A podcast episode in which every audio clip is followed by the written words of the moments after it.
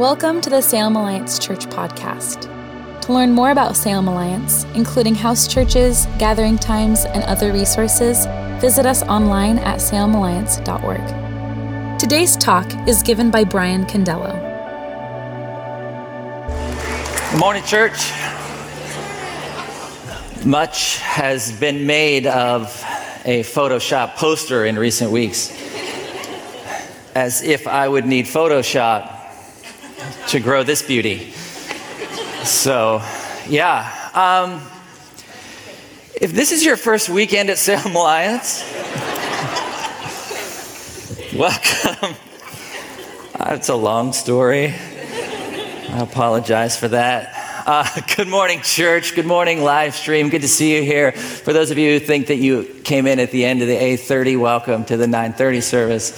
It's good to see you here as well. So, uh, I don't want to overpromise on this message, but it's going to change your lives forever. And that may or may not be hyperbole, but I want to share with you some inspirational and transformational ideas.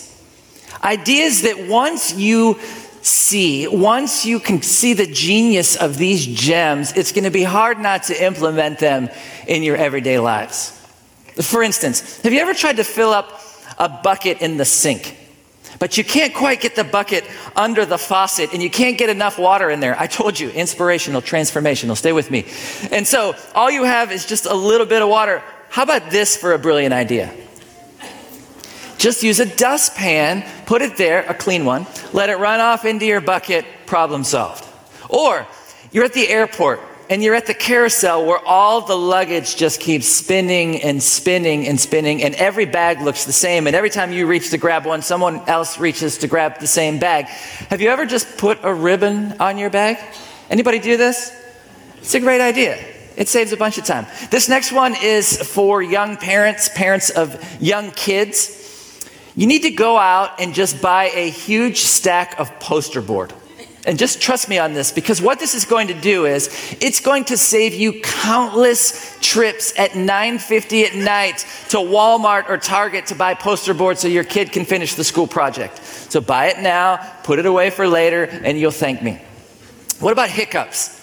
Everybody has a cure for hiccups. Drink water, drink water upside down. My daughter has recently gotten to tell me, "Hey, if you hiccup again, I'll give you 10 bucks." And then I can't ever bring a hiccup out. So that's a great one, but also a spoonful of peanut butter will do it. And it's delicious. Avocados. Everybody has an idea about the best way to pick avocados and the best way to keep them before they go bad because we know that the life cycle of an avocado is this almost, almost, almost, too late. you missed it. And so science tells us that if you put your avocados in a bowl of water and put them in the refrigerator, they will last the longest. Or when you go to a grocery store and it's your big weekly shopping trip and you have all of these plastic bags, and you know the smart thing to do would be to make two trips to the house, but you never want to do that. Well, I could carry these all at once. And so we all do the same thing. You stack the bags all the way up your arms, don't you? And it's cutting off the circulation to your hands and it's having a hard time carrying all these things. Two carabiners. If you just grab a carabiner, a big one, you can just loop it through the bag tops and just carry them in like handy dandy handles. There you go. I told you, informational, transformational truths this morning. Lastly, the proper way to eat a cupcake. Guys, this is really important. You take the top off, and then the bottom, and you smash it so the frosting is in the middle. Does anybody eat a cupcake this way? Who are my people? Ever since I learned this, this is how I eat them all the time. It's the proper way to do it inspirational, transformational truths. You see, these gems fall under the category of life hacks. Everybody has life hacks. You probably have one or two things that you're passionate about, things that you do that you don't think other people do. And the internet is full of life hacks. If you want to take a deep, dark spiral this afternoon, just Google life hacks and you can spend hours. And a life hack is just a strategy used to do things better to be more efficient, to increase the quality of life. But the point is this the point is that when you learn about these things, when you have that aha moment, like that just might work in my life, that you begin to put them into practice. You begin to live them out. And then when you do in your excitement, you want to share them with others. Hey, I see you eating that cupcake wrong. Here's the right way to do that. Your life's going to be so much better. We embrace this pattern of, of learning and living and then giving that away to other people. And it's quite honestly the same pattern that should be mirrored in our walk with Jesus a pattern of learning and living and giving. And we're going to talk about those three words this morning. We're finishing up our series, Kingdom Come. We've come to the conclusion. We began at the beginning of January with an acronym, AIM, and it stands for Allegiance, Integration, Mission. And then all of the subsequent weekends, we've jumped into the kingdom parables in Matthew chapter 13. And these sit kind of structurally at the center of the book, and they're also the lens by which we can look at the entire book of Matthew, and quite honestly, the lens that we can look at our lives through, because we're meant to understand our lives in light of God's kingdom and the one true king. And we've been defining God's kingdom as this the kingdom of God is the society in which God's will is done. You see, that's, that's the goal. That's why we're here. That's what we're working towards to create this society in which God's will is done. So this morning, we're going to be in Matthew chapter 13. If you have your Bibles, you can turn there. If you brought your Bibles, well played. If uh, extra Bible bucks for you, you can pull out your phones or whatever. We'll have it on the screen as well. But this is kind of the wrap up. This is the conclusion and application to all of the kingdom parables. This is the check for comprehension, the, the exit ticket, if you will. And we've gotten to go through these amazing teachings of Jesus. I love verse 17 of this chapter. It says, I tell you the truth, Jesus is speaking. Many prophets and righteous people long to see what you see, but they didn't see it. And they long to hear what you hear, but they didn't hear it. And I just sat back in wonder at this verse as I've been studying this passage again. Just this idea that we didn't get to see everything, but we get to hear. We get to hear the teachings of Jesus, and it's absolutely amazing that we get to do so. And I hope that you're as excited as I am by this. But what are we going to do with the things that we hear? What are we going to do with these gems that keep coming to us in the form of these kingdom parables? And so, this is what Jesus says at the end of this in verses 51 and 52. He's been teaching publicly, and then he's pulled the disciples aside and began explaining many different things that he said. And so he asked the disciples, Do you understand all these things? Yes, they said, We do. Then he added, Every teacher of religious law who becomes a disciple in the kingdom of heaven is like a homeowner who brings from his storeroom new gems of truth as well as old. There's a whole lot we can break down, even though it's just two verses. But I want to begin by just focusing on this part that says, every teacher of religious law who becomes a disciple. Every teacher of religious law. Now, literally translated, this is scribe. So this verse is saying, every scribe who has been trained in the kingdom Jesus is saying every scribe who's been trained in the kingdom. A scribe is a writer, but it's much more than that. You see, a New Testament scribe is someone who studied the law. They studied and studied and studied and learned about the law. That was the first thing they did. And then they were to be the example of what that law looked like lived out. So they studied the law, but then they walked around and people could look at them and, like, okay, this is what the law looks like personified. They were living it out. But they also had a role of answering difficult questions. Their third responsibility was to bring justice. And so they were learning and they were living and they were giving. Just like those life hacks, learning and living and giving. And this verse is interesting in that it's one of the few places where Jesus compares his work and the work of the disciples to that of religious teachers. And if you're familiar with the New Testament, you may be wondering if Jesus was complimenting them or condemning them. Was this an honor or a slap in the face? Because there were certain groups that continued to put up obstacles to Jesus' ministry, to his kingdom. The Pharisees, you're probably familiar with the religious leaders and teachers, and the scribes. And Matthew has 21 negative references to these groups of people. Matthew chapter 5, Jesus says, Your righteousness should exceed the righteousness of the scribes and Pharisees. Matthew 7, Jesus taught with authority, not like the scribes. In Mark 11, we see that the religious teachers and the scribes were plotting to kill Jesus with this in mind, right? This comparison doesn't seem that favorable. It's like Jesus saying, You're my stormtroopers. You're Slytherin. You're my New England Patriots.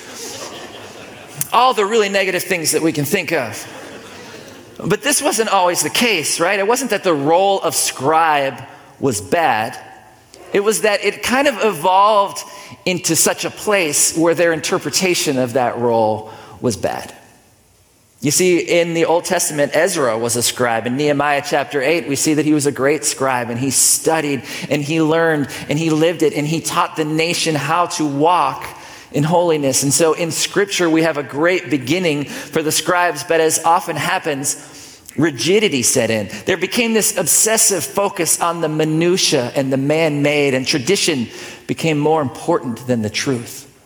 And so we get legalism and we get self-righteousness. So the scribes of Jesus' day missed the king and his kingdom. But Jesus is calling his disciples back into this role. And he's calling us as his disciples back into this role. He's calling us into a kingdom scribe role, kingdom scribes who've been discipled in the kingdom. And so, how do we live as kingdom scribes? How do we live in and live out God's kingdom? And that's what we want to talk about. You see, kingdom scribes are consistently learning, living, and giving. Kingdom scribes are consistently learning, living, and giving. And this isn't a one time thing, this is a cyclical process. This continues to happen. We're learning, all the time learning, and then we're living these things out, and then we're giving them away. Learning, living, giving our entire lives. And so I want to talk about those three things. You see, the first step to being a kingdom scribe is learning. In verse 51, Jesus asked, the disciples, Do you understand these things? Yes, they said, We do. And honestly, my first response to this is, Really? Do you? Or are you just saying that? Is it like when the math teacher says, Do you understand this equation? And you're just like, Yeah, sure I do. Just don't ask me to explain it, or I hope there's not a quiz or anything. And it's not my intention to disrespect the disciples because I'm not sure we always understand it any better than they did. And we have volumes of scholarly work on everything that Jesus said. But we do know that they had to ask for an explanation. Twice in this chapter, they're like, Jesus, can you explain this to me? And then two chapters later, Jesus is like, Don't you understand yet? Don't you get it? But what I love about the disciples is they continued to ask for clarity.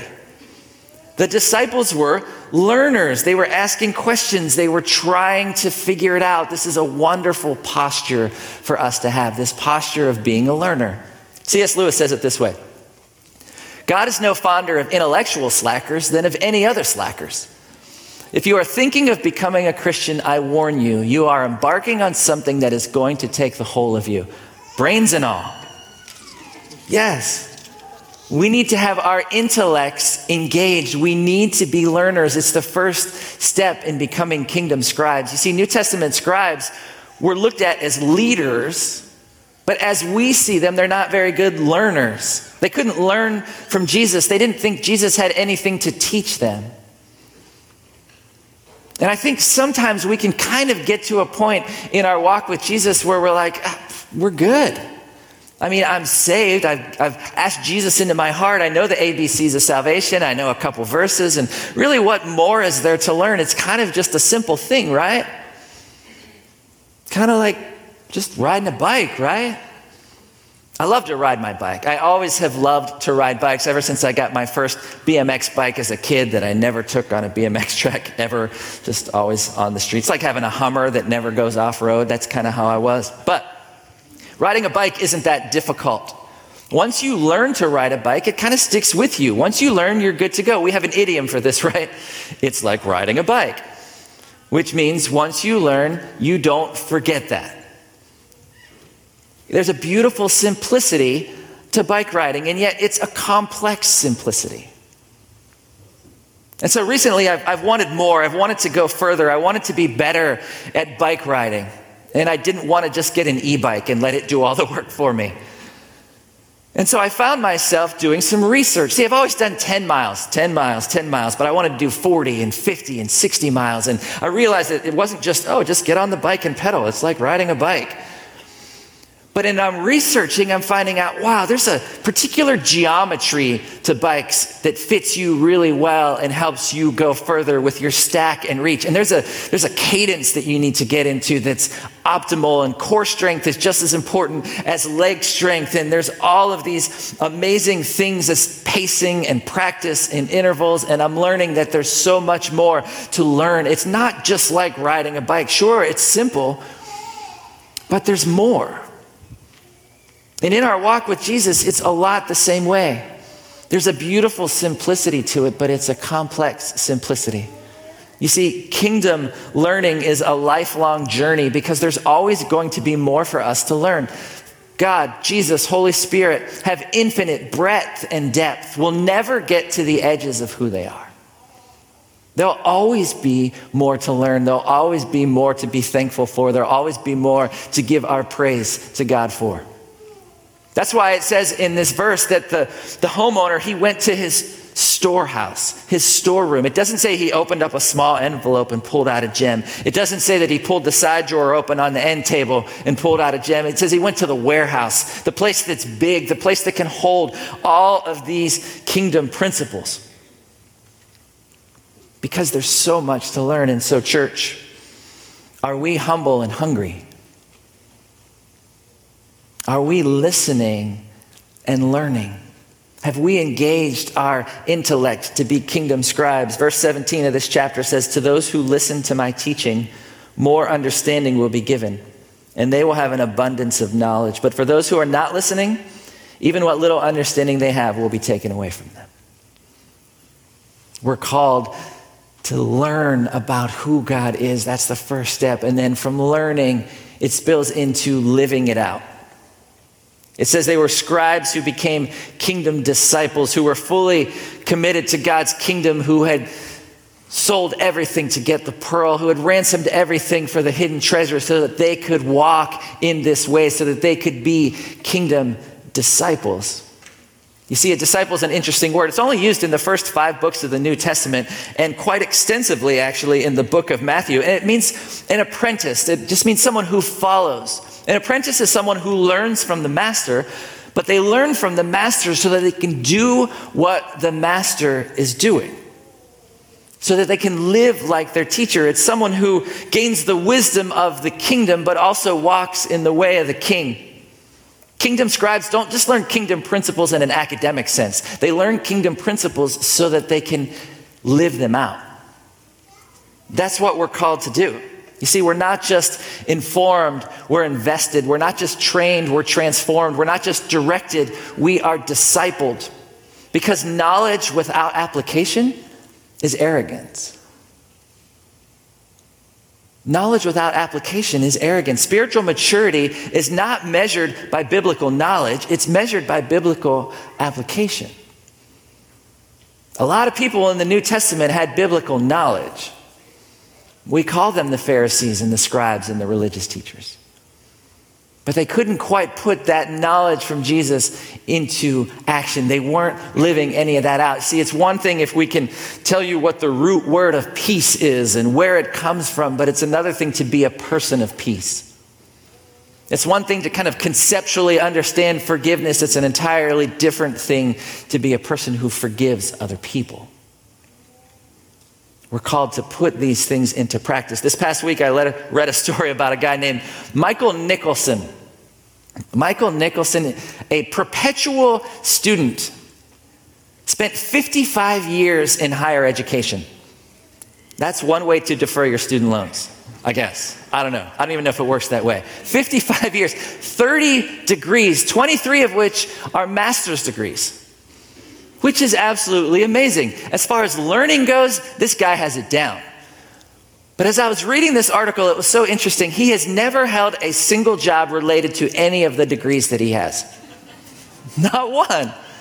which is crazy to think about, right? He's gained all of this knowledge over all of these years. And knowledge is great, and I love the learning, but I couldn't help but think, how has this changed your life? How has this impacted your community? How are the people around you different? Are you living these things out? See, we can be the same way. We can spend a lot of time in church learning and learning and learning and hearing all of these things. And we can get 55 years in and still not be living them out. We spent all these weeks talking about the counterintuitive principles of the kingdom, things that we can be living out. Here are the parables that we've talked through. We talked about the parable of the seeds, where this listening posture is essential for kingdom advance. And then we talked about the parable of the wheat and the weeds, and we see that God is patient and God is sovereign. And so we need to be patient. We need to keep our eyes on Him. And this parable of the mustard seed, and we're learning these principles about how it's just wild and it's organic and it's taking root and it is moving forward. We get to partner with God in this. And then the parable of the yeast, the leaven, about how we have influence God has given us this influence, and are we stewarding this influence? We got to the parable of the hidden treasure and the pearl about how you sell everything to gain this. And even if we gave up everything in our lives, it would still be a huge bargain.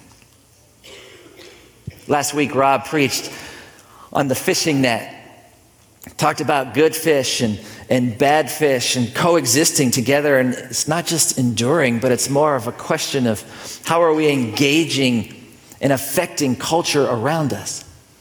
All of these counterintuitive principles that we're learning. But we're not just learning them as an ac- academic exercise, we're learning them so that we can live them out. You see, living out kingdom principles is what allows the Great Commission to be accomplished. When disciples are discipled in the kingdom, they can make kingdom disciples. There's a lot of different things that want to disciple us. Culture wants to disciple us. Other people want to disciple us. But when we're discipled in the kingdom, we can make kingdom disciples. And so we do want to learn and engage our intellect, and we do want to live these out. And the last step is then giving. We're learning, we're living, and then we're giving. If we go back to this verse, and it says, the homeowner who brings from his storeroom new gems of truth as well as old.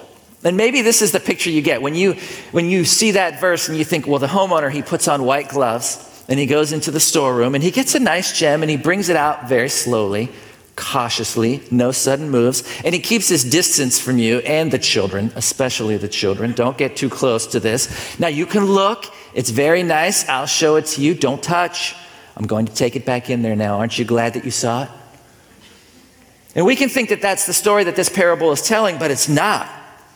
When this says he brings out from his storeroom, it literally means throws out. And not throws away, but it's meant to show dispersal and not display. It's the same language used in the parable of the sower. As the sower comes out and begins just throwing seeds out, this is the picture, which seems quite honestly ridiculously extravagant and wasteful. And yet, this is how God is towards us. And this is how we're to be. You see, once we've learned these things and lived these things, we begin to just give them away freely. What's gained is meant to be given. It's a treasure to be passed on to other people. It's not meant to be hoarded. We've been fed so that we can feed others. Scribes write so that others can read. Scribes speak so that others can hear. To whom much has been given, we are to give these things away. And, church, you do a good job at this.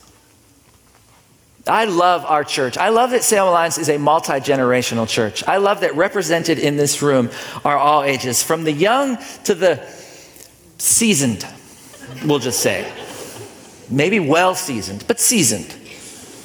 And I love that this place represents all ages. And I love in this place we have seasoned saints, we have sheepfold represented and celebration represented, groups that have given so much to this place. And I want to say thank you.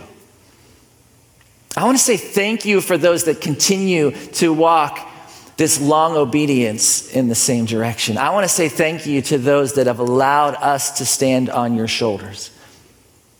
Thank you for giving. We're called to give away. And I believe that everyone has something to give. I believe that the young and the seasoned have things to give.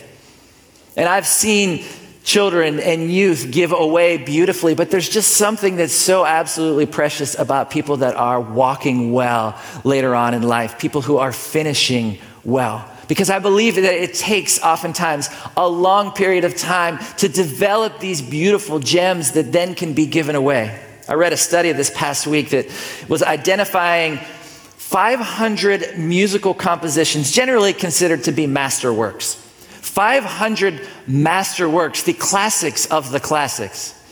And the study was saying that of those 500, 497 of them were written after at least 10 years of hard work from the composer.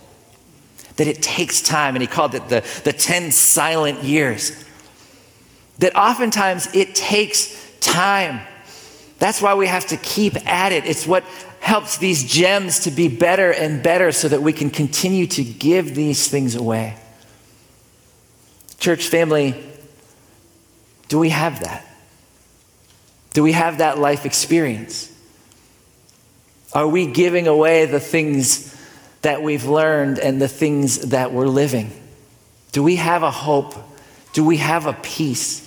Are we giving away healing? Are we giving away unity? because that's what we're called to do. You see, there are words of healing and hope that will never get spoken unless you speak them. There are deeds of kindness and compassion that will never get done unless you do them.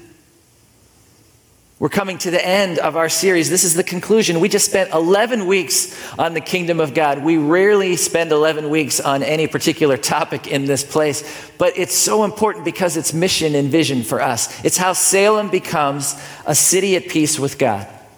And so I want to come back to this question that Jesus asked the disciples Do you understand all these things? We've just learned week after week after week after week about the kingdom of God. Do we understand? Are we learning? Are we living them out? Because it's imperative that we do. There's a desperate need in our world for Salem Alliance to be learners and livers and givers so that God's kingdom can go forward. Because God's kingdom is, is now. Luke 17, Jesus said, The kingdom of God is already among you. The kingdom of God has been inaugurated. We're a part of it. We're his kingdom scribes. It's come in power, it's come in peace. We get to be a part of that kingdom. We get to be a part of expanding that kingdom. We get to pray the Lord's Prayer. We've done so every week in this service, every week in this series, excuse me. We've done the Lord's Prayer. And it's not just reciting it, it's a releasing. You see, every time we pray the Lord's Prayer and we get to your kingdom come, your will be done. We're asking God to release His kingdom power. We're asking God to empower us to help expand His kingdom. And I hope we never pray that prayer the same again. You see, God has sown the seeds, He's the sower. And for now, we're weed among the weeds. We're, we're good fish swimming among the bad fish. And God is patient and He is sovereign and His kingdom continues to advance. And like the mustard tree, it's wild and organic. And like the yeast, it is continuing to rise and we have influence in it. And do you see it? Are we watching this? Do we understand that this is happening, that God is bringing peace, that He's bringing healing? And as people are searching for life hacks, they're finding true life, and we have ribbons on the cross. And, church family, it's so worth it. There's self sacrifice involved. We cannot be the king of our kingdom.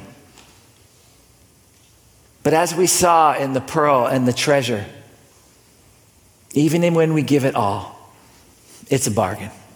And so may we, church family, as kingdom scribes, continuously learn and live and give away these truths to bring fame to the name of Jesus, to expand his kingdom.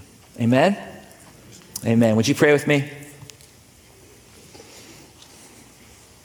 Jesus, we thank you for these verses. And we thank you that you're calling us into something great. We thank you that you are choosing us to partner with you.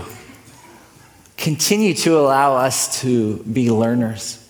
Continue to challenge our intellect. Continue to be with us as we dive deeper. Continue to give us the courage and compassion to live these things out. And God, show us ways to be good givers. Show us how we give away these gems to those in our family, in our workplace, in our community as we allow Salem to be a city at peace with you.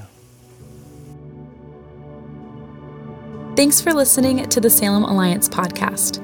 We hope you have been challenged and inspired. Salem Alliance is a community of believers located in downtown Salem, Oregon, and we are passionate about our city being a city at peace with God. To experience other messages and discover more about who we are, please visit salemalliance.org or download the Salem Alliance app. And again, thanks for listening.